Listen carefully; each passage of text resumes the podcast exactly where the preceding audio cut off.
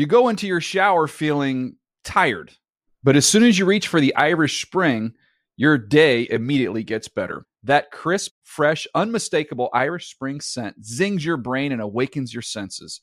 So when you finally emerge from the shower, 37 minutes later, because you pay the water bill so you can stay in there as long as you want, you're ready to take on the day and smell great doing it. Irish Spring Body Wash and Bar Soap. Fresh, green, Irish. Shop now at a store near you. You know that feeling when you walk into your home, take a deep breath, and feel new? Well, that's what it's like to use Clorox Sentiva. Because Clorox Sentiva smells like coconut, cleans like Clorox, and feels like energy.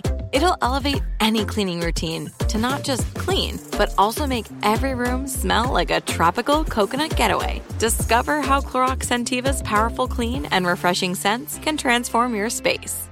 Get yours in coconut or other fabulous scents at a nearby retail store.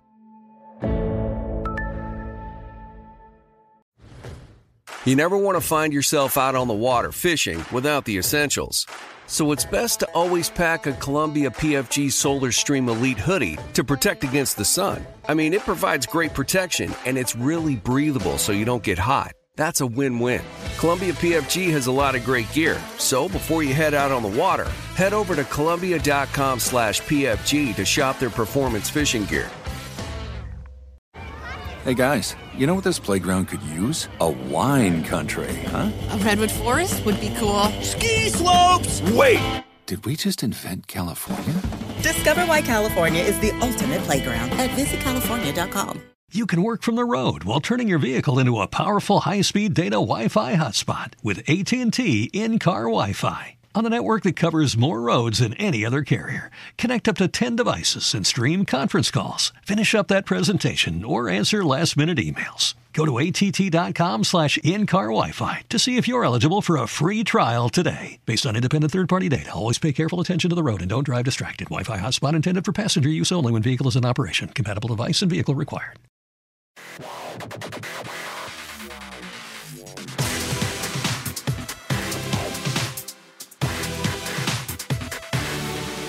Hey, everybody, what's up? It's Fabs here with another edition of the NFL Fantasy Football Podcast.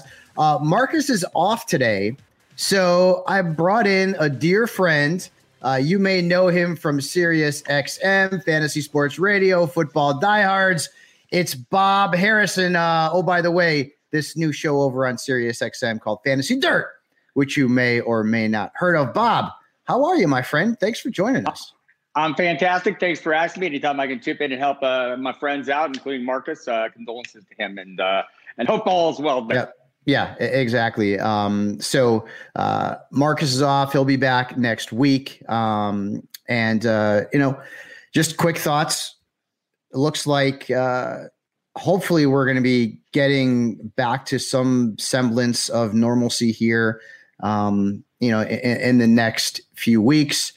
Uh, there's a lot that's been going on in our country, and uh, again, we just want to remind everybody that you know we're here to be an escape, and hopefully, this country is uh, is going to be headed in the right direction uh, after everything that we've we've sort of uh, seen and gone through over the last few weeks. So, before we get into the headlines, I want to bring in uh, our faithful producer Eddie Murphy. Eddie. How are you, my friend? I'm good, Fabs. Uh, we were just talking off air. I think I'm making a big mistake going back home to to see family in New York because uh, out here for us in Los Angeles, I mean, all this stuff's opening up. We could we could dine in restaurants again and and and order uh, you know beers and food and sit down, and it feels like uh, old times again. Something that you thought was never going to come back is now uh, it's all of a sudden here, and it looks like uh, sports are slowly coming back too. So hopefully things are changing for the better. I mean, MLB, get your get your act together. Like, it's, I, what is that, I bro? Mean, I, and and I don't. I mean, I'm sure both sides have have reasonable arguments for uh, uh, you know playing and not playing, but the, the the optics are bad right now. MLB the players are trying to meet halfway. The owners aren't. Like right. I understand that, right, right. at least the players are trying here. It's yeah. it's. I mean, as much as I want to watch the Yankees, it's like I can't I can't blame those players. I know you feel the same way. I mean, for me, um, the owners got to do right by by you know the players. They got to do right by the fans and get this thing rolling, man. I mean, like it seems like it's it's it's a battle between sort of like the number of games played and, and the amount of uh, the contracts that are actually paid out to the players. And admittedly, I'm no expert in this. I've just been reading uh, what I see online, and, and, of course, a lot of times you have to take that with a grain of salt. So I just hope that they can come together. You know, Eddie and I diehard Yankees fans, and, and hell, I just miss baseball, man. I, I just so miss. This sports. is baseball we're talking about. This right? is baseball. Like, see, see, they play the, this game. It's on a diamond. The guys hey, get up to the plate right, with these man. wooden sticks called bats. It's a horse hide thing. I'm okay uh, murdering the pigs to play the football. The horses, I'm not okay with. well, anyways, uh, we're, we're hoping we get baseball back. Looks like basketball and hockey uh, on the fast track back uh, sooner rather than later. So that's a good thing. But um, let's get off of the baseball topic and let's do some news.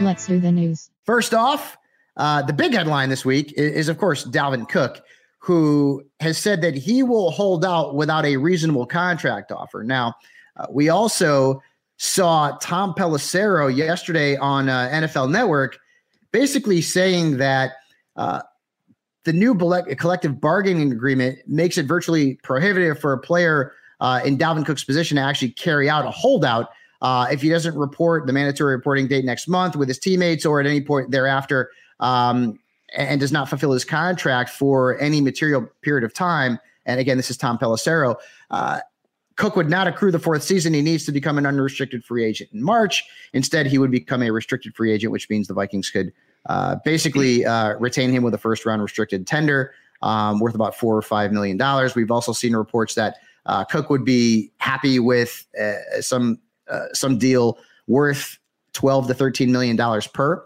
Uh, I'm always for a young running back trying to get paid. Uh, we know that's been problematic in the NFL uh, for at least the last decade, or if not more. So, Bob, with with Cook potentially holding out, has he dropped in your rankings, and how high have you moved up Alexander Mattison, if at all? Uh, so Cook has not moved down in my rankings. He remains at number four. He will remain there throughout the contentious part of these negotiations. The public portion of negotiations are always the most contentious. What we heard, what we heard previous to this is Dalvin Cook, uh, excited, enthusiastic, talking about possibly 2,000 yards from scrimmage, working under Gary Kubiak. I'm all about that too. Um, mm-hmm. Would love to see that. Would love to see him get paid as well. But but I'm just you know we're very early on in the process. Seeing someone come out and plant their flag, telling saying they mean business is not uh, is not surprising, right? So uh, I'll kind of wait this one out and hold off. I will. I do think if I'm drafting Cook, I may I may be willing to reach up a little bit on Mattison. Uh, and, and I think anytime, any handcuff, when I feel like I have a reasonable plug and play, you know, possibility there, I think Mattison is that, assuming he stays healthy. I mean, we saw Boone last year come into a little bit, but but I think Mattison is the guy. So I would be willing to reach up for that, and that's what I'm looking for in a in a handcuff, plug and play threat, and an offense that's going to lean heavily on the running back either way, whoever's in the the ball game. And I think that would be the case in Minnesota. So yeah, and you're all yeah. in on Cook, all in on Mattison uh, at, a, at a at a slightly inflated price too. Right. Yeah, you're, you're seeing his uh, his ADP rise in best ball. He's going uh, a little bit earlier than he had been before this news. Hopefully, Dalvin and the Vikings can can sort of get this thing uh, sewn together, and uh, we're all good for the start of the 2020 season. Uh, next up in Atlanta, and and we've heard some news out of Atlanta, right? I mean, like typically, you know, June is kind of a slow time for NFL news, but we're hearing a lot of stuff. First off, we're going to talk about. Falcons OC Dirk Koetter, who has said that he expects to see a jump in Calvin Ridley's game in 2020. Now, as a fantasy owner, I would love that. I'm a big fan of Ridley. When you look at the numbers this kid put up last year, towards the end of the season, it was about a four game stretch. He was one of the best wide receivers in fantasy football. That's when Austin Hooper was out. Hooper is no longer with the team now, of course, with the Cleveland Browns. So, Bob, with with Koetter excited about Ridley, uh, and fantasy owners excited about Ridley. Where does he fall in your wide receiver rankings, and in what round are you targeting uh, this talented young wide receiver? I, I, think for me, he look he. I would rather have him. So a lot of times when what happens for me is when I see two receivers that I really like a lot. One is way more expensive. I'm hoping everyone's chasing the way more expensive guy. I think Ridley's coming off maybe as a wide receiver too, coming off. I think on Falcon Fantasy Calculator right now after 12 for sure. I think what 14 right now. Mm-hmm. I think that's a pretty reasonable price in PPR. I don't want to overpay. And I think maybe on Julio, you are overpaying. You're counting he's wide receiver five. you're paying up for that premium, the name. So in all these cases, almost every time where I have two high end receivers, it may even uh, extend to the Buccaneers at some point. Where Godwin, I love Chris Godwin, but I like I'm old and mean and uh, cheap, and I want to pay a little less, right? So I'm always looking for the discount, and I think in this case, Ridley's a reasonable discount. Although I do think you know the change to Hayden Hurst is gonna is gonna have a little impact, especially with the way Matt Ryan's talking him up right now. We'll see. Uh, that's a guy who's going to rise an awful lot. Maybe he'll attract some attention as well. By the way, you're not mean. Uh, you may, may, may, may, maybe getting on the uh, you know close to old, but you're not mean. I mean, come on, buddy. Don't, let's say. Don't sell me short. You and, and you look handsome and you look tremendous. So I don't care. Age is just a number. Um, speaking of age is just a number. Maybe in this case, uh, that's a different story. Todd Gurley passed his Falcons physical, right? And we talk about Gurley being a 25 year old. He's a young man, right? He's a young man, but yeah. how old? How old are his knees? I mean, like that's that's sort of it. Like I, I remember Terrell Davis, who uh, is a buddy of mine and, and a, a, not a not only a Hall of Famer but a great dude. But you know, TD, you know, was a young man as well, but his knees had taken a pounding, uh, especially with all the carries and the touches that he endured uh, during his career with the Broncos. Now, Gurley came into last season with a lot of question marks because of the knees and uh, went out and, and really was unreliable in the first half of the season. And in the second half, the Rams more or less unleashed him, and he, he was much more uh, of a very viable fantasy option. Now, Gurley is healthy, at least based on uh, what Atlanta's uh, doctors found with the physical.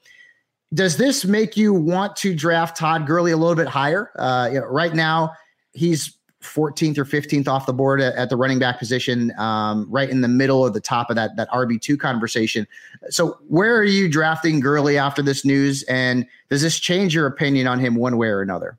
You know, Dirk Koetter continues to make me incredibly nervous about this. He is like downplaying the the ability, the possibility. Don't know what he has in the tank. I think was the quote from Koetter.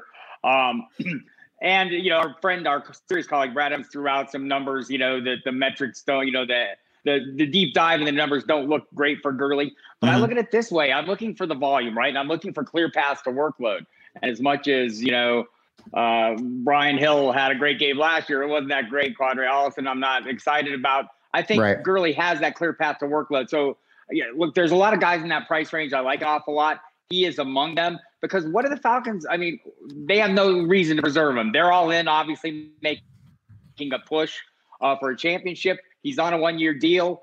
Get what you can out of him. And I guess some of this comes down to your faith and what you believe Gurley's still capable of. And if you look down the stretch last season, I mean, it wasn't as horrible as maybe you know you would have expected based on the usage early in the season. So I, am I'm, I'm mm-hmm. fine at this price right now.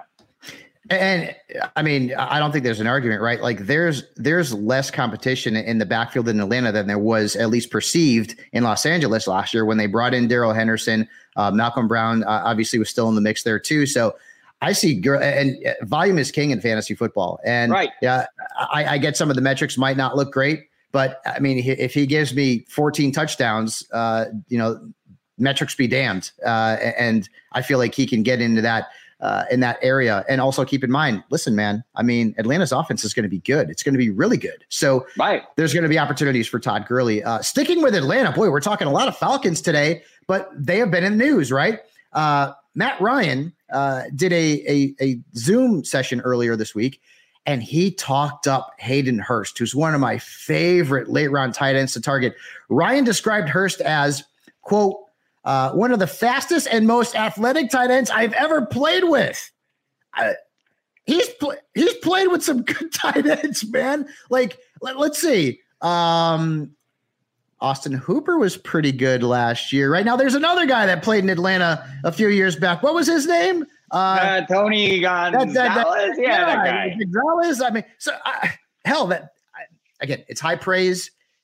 Maybe it's motivational, uh, but this is this is noteworthy because they've been working out together. Ryan and Hurst have, and Hurst is in a spot where I'm not going to say he's going to inherit all of Austin Hooper's targets, but you're looking at over 90 available targets just on Hooper's departure alone, Bob. So Hayden Hurst right now is getting drafted uh, probably as a low tight end one, a high tight end two. You know what's this? what's his ceiling in Atlanta? Dirk Koetter did a little of that play calling for Tony Gonzalez, heavily targeted the tight end, obviously, then for the obvious reasons, but also with Hooper, we saw the numbers grow uh, the last few seasons uh, under Koetter. And I would expect a similar role, right? And and if they have this level of faith in him, look, I, I like the fact that he's you know working with Ryan. That's something Hooper did the last few years, and certainly worked out for him. Uh, at this point, the price is starting to rise to, to, where I'm, you know, zagging a little bit, right? Everyone seems to be zigging his way. Most of this uh, rise in ADP, I blame on my uh, football diehards co-host Mike Dempsey, who will draft the hell out of him. I mean, he finds his guy and he's locked in on him. And if I'm we're drafting and drafts together early in best balls, we were driving the price up single handedly because we're both trying to snake out from each other. But but I think in this case, when you look at him right now, you know, tight end ten right? Uh, Jared Cook mm-hmm. going after him. Look, I'm not big on Austin Hooper, but there's a lot of there's a lot of high end talent. I think or guys that are on the rise this year at tight end, which hasn't been the case in previous years. Seemed like kind of a morass of of uh, mediocrity. You know, once mm-hmm. you got outside that top tier, now it seems like there's at least some guys that that offer some encouraging uh, promise. So. I'm not. There's coming. We're getting to the point where I'm starting to throttle back. Right. I'm just going. Okay. Maybe I have enough per shares. I got them at a re- more reasonable price that people are paying now. I'll live with those and find another cheaper option. And you know, we always talk about how there's value at the quarterback position late. Let's look back at last year's tight end position. Okay, uh, Darren yeah. Waller was third, and he was a late round pick. Mark Andrews was fifth. He was a late round pick. Austin Hooper was sixth. He was a late round pick. Jared Cook was seventh. He was a late round pick. Tyler Higbee was eight. He wasn't drafted. Uh, right. you know, da- I mean, you know, Dallas Goedert, Mike Gesicki, uh, all in the top 12. So you can get value at this position. And if you tend to wait on tight ends if you don't want to get, you know, one of the elite guys or, you know, even a Gronk or I mean, at this point too, like I'd rather I'd rather get Gesicki or Hayden Hurst uh, based on where they're going to be going, as opposed to Rob Gronkowski or Austin Hooper based on where they're going to go because a little bit more name value. But there's other guys, Bob, T.J. Hockenson, Blake Jarwin. How about them Cowboys? Uh, Noah Fant, uh, Jonnu Smith, Chris Herndon, Ian Thomas, like Jace Sternberger the position is loaded with young talent ready to break right. out. So if you don't get out and grab one of the top four or five tight ends, uh, and if you pass on like you know Hunter Henry, who's going to go somewhere, you know what, maybe sixth, seventh round, Evan Engram, you know those guys, there's still some really good value out there, and you know that might be a position where you draft two tight ends and you see which one pans out. Maybe they both will, and uh, you, you play the upside game at that position. And, I think. And I think streaming is streaming is always an option at that position as well. No doubt, no doubt. Uh, moving on to the Great Northwest in Seattle, Carlos Hyde, uh, new Seahawks running back, uh, told the reporters this week that everybody knows Chris Carson is the starter, and that's not news to fantasy owners because it's pretty obvious. Chris Carson, when he was available last year, was tremendous. He was reliable. He was a strong RB two, but he is coming off uh, of a hip injury. Uh, Rashad Penny's coming off of a knee injury, which was a late season knee injury and uh, from what I've read, it, it, it's a more serious ACL than maybe the the the everyday ACL tear, I guess. So Penny is probably going to end up on the PUP list. So knowing that Carson's going to be the starter, all things being equal, assuming he's going to be back to 100 uh, percent, where are you comfortable drafting Chris Carson? And do you feel like Carlos Hyde is going to put any sort of dent into his touches in 2020? No, because Rashad Penny, a first round pick of the Seahawks, barely put a dent in. I mean, he had some true flat games and big games, man. It just seems like Pete Carroll and Brian Schottenheimer are all in on on uh, Carson uh, fumbles, whatever. Uh, they just keep rolling him out there, and he keeps getting the job done from a fantasy perspective reasonably well. Um, I like him as a running back too. You can maybe wait a little bit, take your chances, see if he makes it to three. Probably won't, but a later two is where he's going. I love that value. He's in current best ball. He's my must-own player. Yeah, it, and I've gotten him in drafts as a flex starter, and I'm just I, I, got that little that little smile on my face, you know, like the cat that got the canary, sort of like. Oh. Speaking right, of he, cats, he Bob Harris, he, he averaged over 15 points a game yeah. last year, and I think that you know that's pretty solid for running back too, and he has that touchdown upside. Uh, that we love, and, and they seem to be determined to run the ball even with all the talent in their passing attack. Bro, he averaged two tenths of a point less than Nick Chubb last year. Like, right. I mean, he's a good player, and I don't think Carlos Hyde's going to put a big dent in, into that uh, into that touch here. Uh, Carlos Hyde all. doesn't think so either. Nah, exactly, exactly. so uh, that's that's a player that uh, obviously we're hoping that there's no setbacks at this point. It doesn't look like that's going to be the case. Uh, yeah, Chris Carson could end up being yeah. Chris Carson could be uh, a very a very nice bargain uh, for some fantasy owners. Now let's move on to my beloved Dallas Cowboys uh, and CeeDee Lamb. And uh, CeeDee was quoted recently as saying that, uh, well, I mean, what is the goal of his career in the NFL? He wants to be a Hall of Famer. And I want to hear that because I'm a Cowboys fan. I'm a fantasy owner. And uh, I'm hoping that uh, CeeDee Lamb uh, exceeds, uh, at the very least, meets expectations coming out of college. Uh, was ranked by many, including Daniel Jeremiah, as the top wide receiver in the 2020 class. Just basically could do it all. And you know, if he had landed on a team, say like the Raiders, for example, or the Jets, who really needed a number one, we'd be talking about this guy as a potential sleeper slash breakout candidate. But because he went to Dallas, we already have Amari Cooper. Sorry, I say we. This is you know over 40 years of being a fan. Uh, or you know, Chris Carson. Uh, I'm sorry, uh, uh, uh, Michael Gallup is in the mix. Uh, Blake Jarwin's in. The, so there's a lot of mouths to feed in Dallas, and, and that's why I feel like his value is sort of slid a little bit. But at this point, do you see there being a scenario where CeeDee Lamb could potentially overtake? Maybe not Cooper, but at least Michael Gallup as the number two wide receiver in Dallas as a rookie, or are we sort of uh, in a way in sort of a, a waiting process here, and he's going to be okay for the next couple of seasons, and then after that is his breakout. Yeah, I think this is more of a longer term uh, play for me, and it's worth noting our buddy Mike Clay, ESPN, put in, you know, has his, his dynasty ranking. CeeDee Lamb is his number one wide receiver this year coming out, uh, and, mm-hmm. and that's for a reason. I mean, he's a hell of a playmaker, and I, I do think he's a guy that's going to develop, but I think the role has to develop. Gallup is, you know, relatively well established. Uh, Cooper just got paid, so I think you know he retains his role. So we see the shiny new thing, and we tend to jump at it a little bit. Uh, mm-hmm. And I get that. I'm not gonna. I'm not buying too heavily. Look, this is not for me the year in redraft to to be chasing rookie wide receivers, right? I mean, I'm going to play safer plays, guys that are established in offenses that they're familiar with, with quarterbacks they've been playing with to the degree possible. And when it's not, then maybe I start taking some chances. I, I don't know if Lamb's even on the top of my list of redraft rookies right now.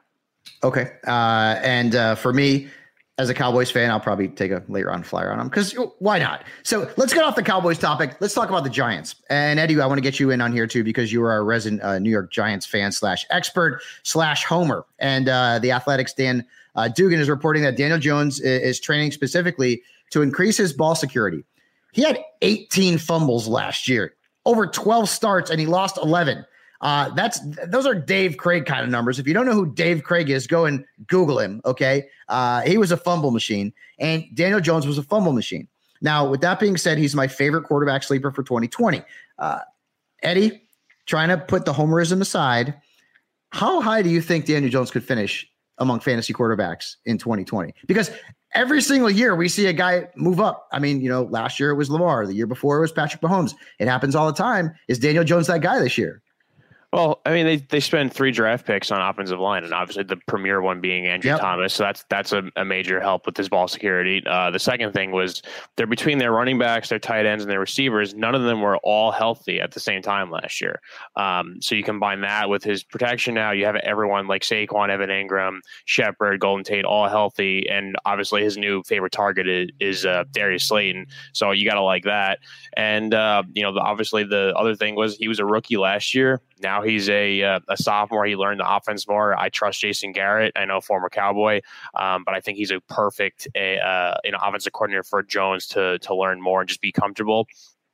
I mean, he could run, which helps in fantasy. I'm not going to that crazy and say top ten, but I would not be surprised if he's in the upper half of uh, of the league this year. Yeah, and I know Bob, you're a big fan of Danny Dimes as well, right? I am, uh, and I'm everything you guys said. Uh, look, it is a new offense for him, uh, but I, I, agree with Eddie. The the the Jason Garrett component helps him as well. But just the you know a year in the league, we saw those huge games from last year. The talent around him. I'm drafting him when we start hitting the double digits. I'm starting to you know the antenna come up and the Jones lock goes on. And if I can combine him with Slayton, uh, another player who I like, I think that's great play. And, and right now. I mean, I'm mostly drafting in best ball. I think they're that's an ideal combo for best ball. We saw some of the huge games that he had last year. He had a number of 25 plus point games. Uh, I really like him. And then one of the things that I do, and and and I think it's wise with him in this case, is maybe if you reach for him a little bit to secure him and believe in the upside, there are going to be quarterbacks you can get after him that are the steady eddies. I call them the guys that you're gonna you're gonna have. You know their job is secure. You know they're going to be moderately productive and you can just grab one of those guys and, and kind of feel comfortable. And if things go south, you can make a move in the season. But I have really high hopes for uh, Daniel Jones. Yeah, and in that report out of the Athletic, uh, apparently Danny uh, Danny Dimes reached out to Tony Romo, who uh, remember had some ball security issues uh, early on in his career. Now I don't know how I feel about that. Okay, like you're a cowboy. We don't want to help the Giants. Like, come on, we got to play these guys twice a year. That's our big rival outside of the Redskins. The Redskins probably ain't going to be that good this year. I think the Giants, you know, maybe could surprise some people. So, regardless, uh, Eddie, Eddie, this is why I hate all 32 teams equally. I can't play you're there. oh man, sorry. Uh, I, I, hey man, quarterbacks they all got to stick together, right? So uh, we're all good. So uh, that was the news, my friends.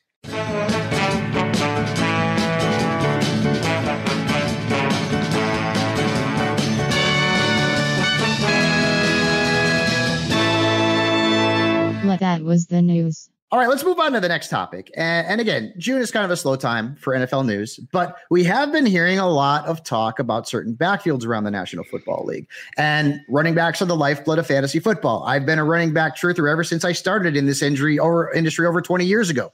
I've always loved running backs. I'm going to continue to always love running backs. So I want to talk about the running backs. We already talked about Seattle with Chris Carson and Carlos Hyde, but there's been other backfields in the news that uh, you know, we, have seen some interesting headlines.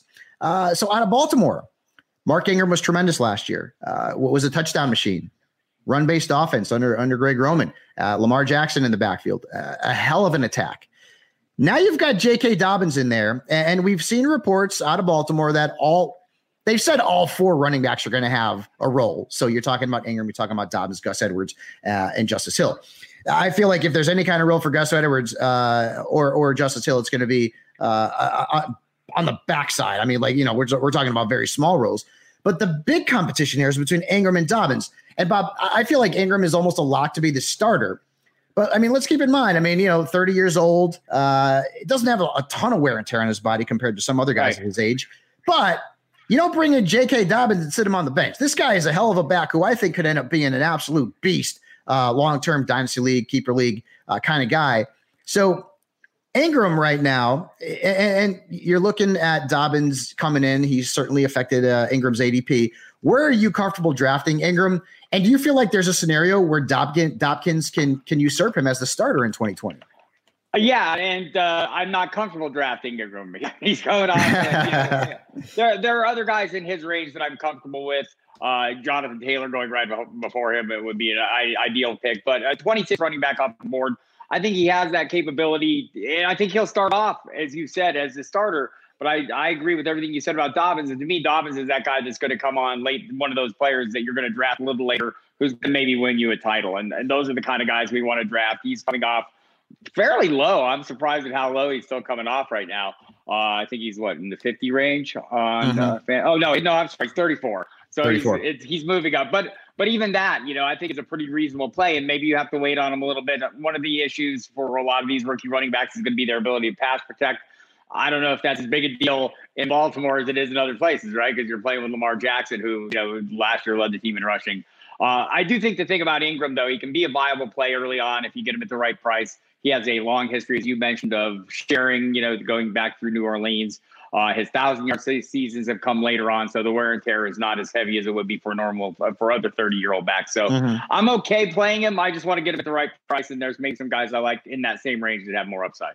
Yeah, I, I, feel like Dobbins in the right scenario could be a league winner. I really do. Yeah, um, totally agree. Love his talent. Uh, moving on, the Colts, and we've heard Frank Reich talk about Nyheim Hines and how he thinks he can catch 10 passes in a game. And then we've heard about him talking about Marlon Mack and saying, you know, that, that there's inherent respect for the starter returning. And then uh, we've also heard the comments about Jonathan Taylor and Marlon Mack being uh, a one one punch, which is a punch to the gut of fantasy owners who uh, love Jonathan Taylor. So do you do you see a scenario where this is a 50-50 split between Taylor and Mack? Uh, and, and, maybe not 50 50 totally because Nyheim Hines is going to obviously get uh, s- some opportunities as a pass catcher out of that backfield. But are, are, we overrating Jonathan Taylor in redrafts and are we underrating Marlon Mack? Or is this all just coach speak and Jonathan Taylor is going to be the guy sooner rather than later? All of those things are true. I am currently overrating him. I'm way overpaying for Jonathan Taylor. There will be a split to some degree, and Jonathan Taylor will be a great play in the end. Look, he's an ideal fit for this offense. Size, speed, power, all the things you want running behind that road grading offensive line. I love a Marlon Mack heading into a contract here. You know, his role is going to depend on what he does with the turns he gets. Um, but I, I expect a lot out of Taylor. Nyheim Hines is the wild card. We've heard Frank Reich and Nick Sirianni, the head coach and offensive coordinator, formerly with the Chargers, both of them, you know, invoke the name Danny Woodhead, uh, who they call a yes. role playing starter. And, you know, he was a significant chunk of that offense in, you know, in San Diego at the time. So um, that's a little more of a concern than probably it should be for me right now, just because as I think about it, I think, wow, that'd be a significant chunk. But I think in the end, you know, Jonathan Taylor is a, eh, you know, you look at his body of work in, in college and, and you look at his speed and size, I just think he's a great fit for what the Colts want to do with that offense. Yeah, I have seen him dropping a little bit. If you look at fantasy football calculator right now, he's going he in is. the fourth round uh, after guys like Devin Singletary, David Montgomery, Raheem Mostert. Don't think I agree with that. I, I, yeah, I have him well, ranked higher it, though, than right. But, right, because exactly. So uh, there was there was that big surge after the draft, and then when you hear Reich starting to talk, and that sort of affected his his ADP. And at this point, I mean, if you're if you're doing a best ball draft, this might be a good time to go out and get Jonathan Taylor because uh, his value has dropped uh, just a little bit. Moving on, uh, another AFC South team, the Tennessee Titans, and there's not really a lot to talk about in terms of the Titans' backfield. It's going to be Derrick Henry on first down, Derrick Henry on second down, uh, but will it be Derrick Henry on third down? Okay, so uh, Titans uh, OC Arthur Smith has said that. Henry's workload for this upcoming season depends on how games go. Hey, Arthur, you did a great job last year. Don't stop giving him the football. Okay, you know what's gonna what's gonna be the biggest uh, sort of dependence on how your games go. How many times you give Derrick Henry the football? With that being said, Derrick Henry is a locked and loaded first round pick. But do we go after Darrynton Evans late in draft, Mister Harris? Because he is almost certainly going to see a role in this offense. Not me. I'm not. I'm, not, I'm, I'm, I'm, I'm going to stick with Derrick Henry. Look, he's look Derrick Henry playing on the tag uh, we're talking about the guy coming off leading the league in carries, yardage, rushing touchdowns. Looking for a guy that had 650 more yards after contact than anyone else in the league, right? And mm-hmm. down the stretches when he seems to come on and do his best working with the Titans, I think a reflection of their coach, Mike Vrabel, you know, wants to be that smash mouth team. And plus, they play the Jaguars twice a year, and and he's going to score a thousand points each in both those games. So, um, but no, in all seriousness, I, you know, some of this talk you know, is a little harder for me to buy into. Uh, I think you know, we can look at what they had with Dion Lewis, where they had that kind of smaller, more explosive player. Uh, he just didn't see a lot of time. Maybe Evans does. Um, he's another smaller guy, 203 pounds, not not a big body. So he's quick. He's got all those kind of things, and Dion Lewis had him too. Yeah, Dion Lewis not there anymore. So I, I, feel like the rookie is worth a late round flyer, uh, and especially in this in this sort of coronavirus sort of world that we're living in if you expand sure. your rosters, and I actually talked about that on Fabs Five uh, on Fantasy Dirt this week, then Evans certainly is is a is a worthwhile late round flyer, especially if you uh, go out and get Derrick Henry in the first round. So moving on to Tampa Bay now. So when the Bucs drafted Ke'Shawn Vaughn, we were all, oh, Ke'Shawn Vaughn, love him, sleeper, sleeper running back. He's going to be great. You know, no Peyton Barber, Ronald Jones uh, hadn't really secured anything there uh, in a couple of years with the Bucs. But then you hear talk about Devonta Freeman. Okay. And Freeman's looking for a little more money than teams are willing to pay a guy at his age, uh, especially considering he's coming off an injury plagued season. Uh, we, have heard Bruce Arians say, um, you know, that if if his price tag was reasonable, the Buccaneers might think about signing him. Does this give you any pause with the Ke'Shawn Vaughn hype? Because if the Buccaneers were set at running back, I feel like Arians would basically just say, no, we, we got our guys. We're good. We're not interested in Devonta Freeman. Instead, he said that he would consider him if the price tag was reasonable. Uh, you know, I'm not, I have not been like chasing these guys, either any Tampa Bay running backs hard. I do think uh, your colleague Cynthia Frelund mentions, you know, that he does that Vaughn seems to fit what Tom Brady does best, that short uh, passing attack. So there's maybe a little something there. And like neither him or Ronald Jones, no Ronald Jones are going very high. They're 32 and 35, I think, right now. Mm-hmm. This might be another case where I'm going for the cheaper guy and Ronald Jones. I mean, we've seen Arians use multiple backs. Um, we'll see if Devonta Freeman comes in and throws a, a bit of a kink into this. I think for right now, both guys are reasonably priced. Um, I think I'll, I'll have shares of both of them if I'm probably drafting 10 time, if I'm drafting a Bucs back ten times, probably I'm going uh, the cheaper one seven times out of the ten. Interesting. Interesting. I mean, listen, Ronald Jones saw some flashes last year. I just feel like he's been uh, underwhelming overall in the NFL. And when you know you see the Buccaneers draft another running back, is it for depth purposes and there's going to be a committee situation, you know, much like there was last year with Peyton Barber, or did they draft Vaughn to come in and compete to be the guy? And that's the big question yeah. mark. And, right. and, and Vaughn, he's been he's been effective as a rusher and receiver. He was at Vanderbilt. You know, mm-hmm. you wonder about the level of competition, things like that. But I, but I mean, he was pretty productive uh, when they asked him to be in. He does, maybe is a good fit. I'm just not sold on you know either back. Uh, just the Tampa Bay backfield has not been that appealing for a while, and I don't know that it changes materially this year. Uh, last backfield here to talk about, which has been in the news, is is the Niners backfield, and you know we all know obviously they traded away Matt Breida, uh, so right now it looks like it's going to be the Raheem Mostert slash Tevin Coleman show. Although Jerick McKinnon is still in the mix, you know it's sort of like out of sight, out of mind, but he actually still plays for the Niners, and uh, right, uh, whether or not he can stay right, whether or not he can stay healthy, uh, that remains to be seen. So uh, we've seen reports that uh, Mostert has uh, put on some more muscle uh, in order to to you know see more carries uh, in that backfield, and he was tremendous in the second half of last season. I mean, down the stretch, he had some great games. He was he was as solid an RB two as there was in, in fantasy football, and now he comes in with less competition. Although you know Jeff Wilson is still there as well, and I mentioned uh, Jerick McKinnon, and clearly we're going to see Tevin Coleman in the mix too how high are you drafting Mostert? And I mentioned he's going uh, ahead of guy like Jonathan Taylor right now on Fantasy Football Calculator.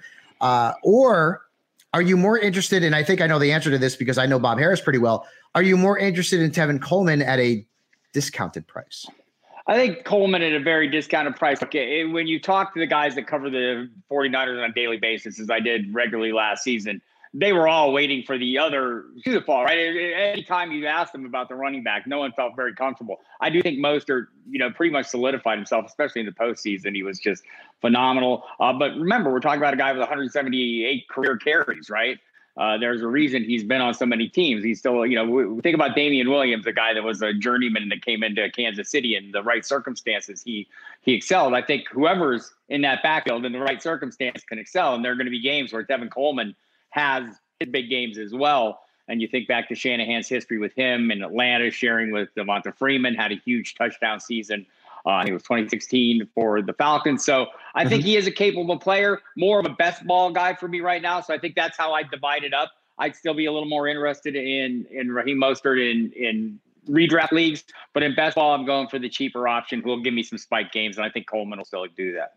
Yeah, uh, Mostert I feel like is going to end up being the the one A in that backfield, or the one in that backfield, and Tevin Coleman will sort of be you know sort of one A uh, as long as he can avoid injuries. But I mean, let's let's you know let's not get things twisted, right? I mean, Tevin Coleman had one big game last year. You know, he had that four right. touchdown game, and then Mostert took over and was the guy. Right, and and that's the thing when you talk to beat writers, they all down the stretch they kept expecting the okey doke, the Shanahan hmm. okey doke, right? The, yep. He's going to pull the rug out from under you as soon as you uh, acknowledge that it's Mostert, and that's his plan is to you know get opponents looking one way and then feinting the other way. And that just never materialized, mostly because Mostert was just dominant. And uh, look, mm-hmm. whatever the case, whichever you know, whatever you're counting on, it again, Mostert maybe for redraft. What do we know for sure? The the 49ers are going to run and play defense. That is what got them where they went last year, and and uh, I suspect that'll be more of the same this year. Yeah, and Kyle Shanahan, man, he has got a very, very long and successful history of uh, running. But hell, he made Carlos Hyde a stud. You remember that Carlos Hyde? I think had what 59 catches in Shanahan's offense in San Francisco, uh, or uh, a few uh, several years ago. I mean, like he was, you know, Carlos Hyde was uh, was was very good. So um, let's move on to uh, the final segment here, and we're we're talking about national days, right? So like every every day of the year now has a day, right? So like uh earlier this week it was World Oceans Day and Tuesday was National Donald Duck Day. By the way, Donald Duck Day. And National Call Your Doctor Day. Donald National Strawberry right. Blueberry Pie Day. It yeah. multiple days. Right. So today we're we're taping on Wednesday. Is National Iced Tea Day. Okay. Um I, I, couldn't really come up with the topic for National Iced Tea Day because okay. Uh, tomorrow is King Kamehameha Day. I don't know. I don't even know if I said that right. Thursday also is National Corn on the Cob Day. And I was thinking maybe we talk about Randall Cobb, but what are we really going to say about Randall Cobb? You remember David Cobb? There was a there, has been a few Cobbs in the National Football League over over the history. Uh, uh, Patrick Cobbs, Reggie Cobb, uh, but you know, not really any any fantasy stars. Then I looked at Friday. It's National Loving Day, Bob Harris. It's not, yeah, I like that. National Loving Day. So, Eddie, I want to get you in on this too. Give me a fantasy player that you are loving for 2020. Uh, first of all, I don't know why we're just blowing past Ice T Day. I love Body Count, love uh, you know, don't hate to play, all, all that stuff. How do I how do I mix that into fantasy football though? I don't know any Ice T references at all. I have no idea. All right, I think they're talking about the other Ice T anyway. I don't know. I'm just guessing. Yeah. Okay. Um, all right. That's what I'm figuring. Like so, th- th- there's a few players. I mean, I love everybody, right? But I especially love Chris Carson. We talked about him. Uh, I especially love uh, Derek, Darius Slayton and Daniel Jones. We talked about them, so I'll talk about the guy that I haven't talked about, which is uh, is uh, Mark Andrews. Again, I mean, I'm going to overpay for him. I do like the fact that he's going fourth, coming off mostly fourth. I'm seeing the other three, even Zach Ertz, who I don't know that he deserves to go off ahead of Mark Andrews, but I love Andrews, love his role, and I'm liking the price when I can pick him up maybe in the fourth round or, or mm-hmm. even a little later. I'm I'm locked in on him, and he behind Carson, he is my most, most owned player in best balls right now. Yeah. Um, I'm going to go with Miles Sanders. I love Miles Sanders. Everybody knows I love Miles Sanders. Like, I mean, this just, I just love him. Um, Sanders is in a great position to succeed. Philadelphia did not do anything in the offseason, at least not yet. Please don't sign Devonta Freeman um, to to hurt his value. Uh, Boston Scott will be behind him, and then Corey Clement. I, I don't see that as, as, as a whole lot of competition for the featured role uh, over the second half of last season. I believe it was last four or five games with Jordan Howard out. He averaged over 20 fantasy points a game. He averaged over 20 touches a game. He didn't get a whole lot of uh, hype coming out of Penn State because he played behind some guy named Saquon Barkley. But Miles Sanders is a hell of a back. He was great in his last year with the Nittany Lions. Last year, he showed flashes of potential. Uh, the Eagles' offense should be pretty explosive. Let's put it that way. So I have Miles Sanders ranked in the top 10 among running backs. And I can absolutely see Miles Sanders being drafted at the end of the first round, uh, even in 10 team leagues. I really think that he is this year's big time breakout running back. So, uh, in honor of National Loving Day, I'm going to put my love out there for Miles Sanders. Eddie, how about you? And no Giants, okay? Now, um, no Giants. I won't, I won't Give me somebody that you love in fantasy, a guy that you want on all your teams. Uh, I can even give you two, too, but brother. the one, the main one is is the main one is a guy that I was ahead of the curve of last year, and he's a friend of uh, our show, Austin, Austin Ekeler. Um, yeah. I think even with the quarterback questions, I, I, am a bigger fan of Justin Herbert than most, but I also do think that if Tyrod Taylor does play the full season, I think he can get the job done. They have enough weapons too, especially at receiver and tight end, that it won't be defenses mm-hmm. ganging up just on Austin Ekeler, but he could do it all. Um, so I, lo- I, love Austin Ekeler. And uh, the other, this is more, maybe a which player do you love going in 2021, but we will see flashes this season. And if Big Ben is fully healthy, the elbow is fine. Them getting Chase Claypool he's six foot four, 240 pounds. And this may be my Notre Dame bias speaking, but the guy is a tight end body with the wide receiver athleticism. He can go up and get it. Um, his combine numbers were ridiculous. I think big, I mean, any quarterback can fall in love with a guy that size. Yeah, and I think Big great. Ben will. And Big Ben, I mean, he's got, he's what the 15th quarterback off the board uh, on average right now in fantasy football calculator. It's all about the health. There's no question that if Roethlisberger plays 14 games uh, minimum, yeah. he's going to sling the. He, I mean, you know, the guy the guy is averaged what uh, right around 38 pass attempts per game over his last you know two or three seasons. They're going to throw the ball. And, and when you bring in Juju coming back with Big Ben, and you've got Diontae Johnson, who everybody in fantasy loves, and you've got uh, you know Eric Ebron, who they brought in, and Chase Claypool as well. Uh, don't forget about James Washington. That offense got a little something, something going on there, Eddie. So um, would you be confident enough to make Big Ben your number one quarterback, or would he be a guy that you'd be drafting obviously late as your QB two, who could eventually be your QB one? How how bold are you on Big Ben? Uh, it, I mean, if it's a twelve team league and my team is pretty stacked uh, outside of yeah. quarterback, I think. I'd feel pretty good with Big Ben. It's just the one thing. Uh, maybe this is uh, Dave Dameshek getting in my head, but um, we, where's Dameshek? We're talking Steelers, man. Uh, right, but the Steel, the the the the Steelers not talking about Big Ben's health for a long period of time did make me think like, oh, maybe his elbow actually is pretty screwed up. Um, mm-hmm. I know that he's come out with some you know workout videos and pictures of him doing stuff, which I don't know what that really shows. But uh, if it is health, like you said, he will he will be slinging the ball. So I think if they do clear him to play, it'd be dumb not to because they do have weapons and he could extend plays and the offensive line is great. Uh, so I, I, do like the Steelers as a team this year, um, but they only go as far as Big Ben. So, uh, but I, I do feel confident that that Ben he wouldn't be playing this year. I think if it was if it was that serious, that's just my instinct. And I'm sure uh, another one, another back. great another great best ball play too, because he plays half his games at home and he's really good there. It turns out. Yeah. Um, yeah. Uh, but but you're looking for those big spike games. He's a guy that delivers those in spikes every year.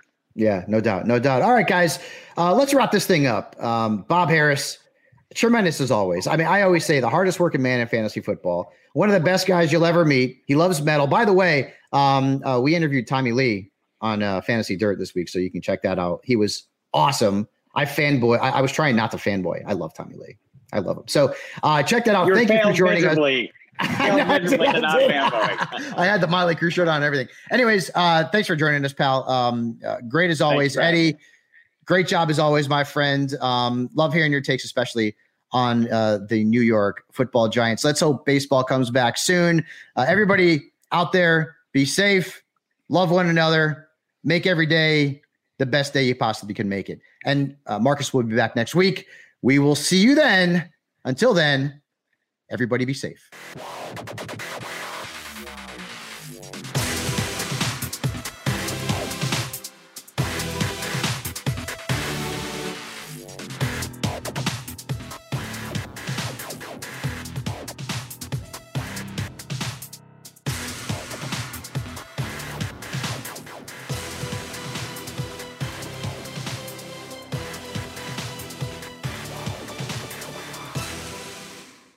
You go into your shower feeling tired, but as soon as you reach for the Irish Spring, your day immediately gets better. That crisp, fresh, unmistakable Irish Spring scent zings your brain and awakens your senses.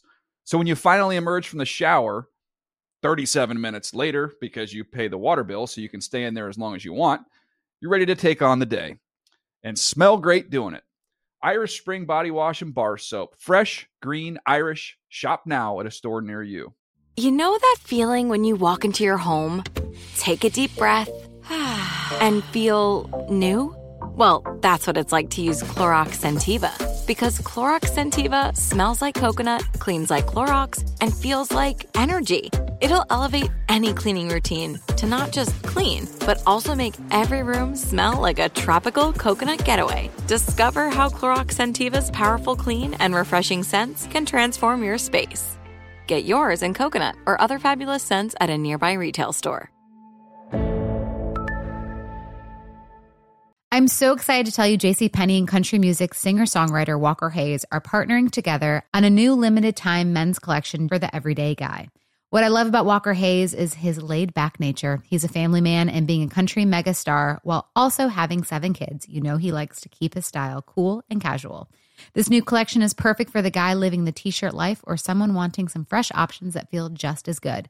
It's easy to wear, affordable styles that celebrate the ultimate family man, along with the quality, durability, and sensibility dads appreciate. Available online Saturday, May 4th at jcp.com and in store Thursday, May 16th, just in time for Father's Day. Limited time only. JCPenney, make it count. Hey guys, you know what this playground could use? A wine country, huh? A redwood forest would be cool. Ski slopes! Wait! Did we just invent California? Discover why California is the ultimate playground at visitcalifornia.com.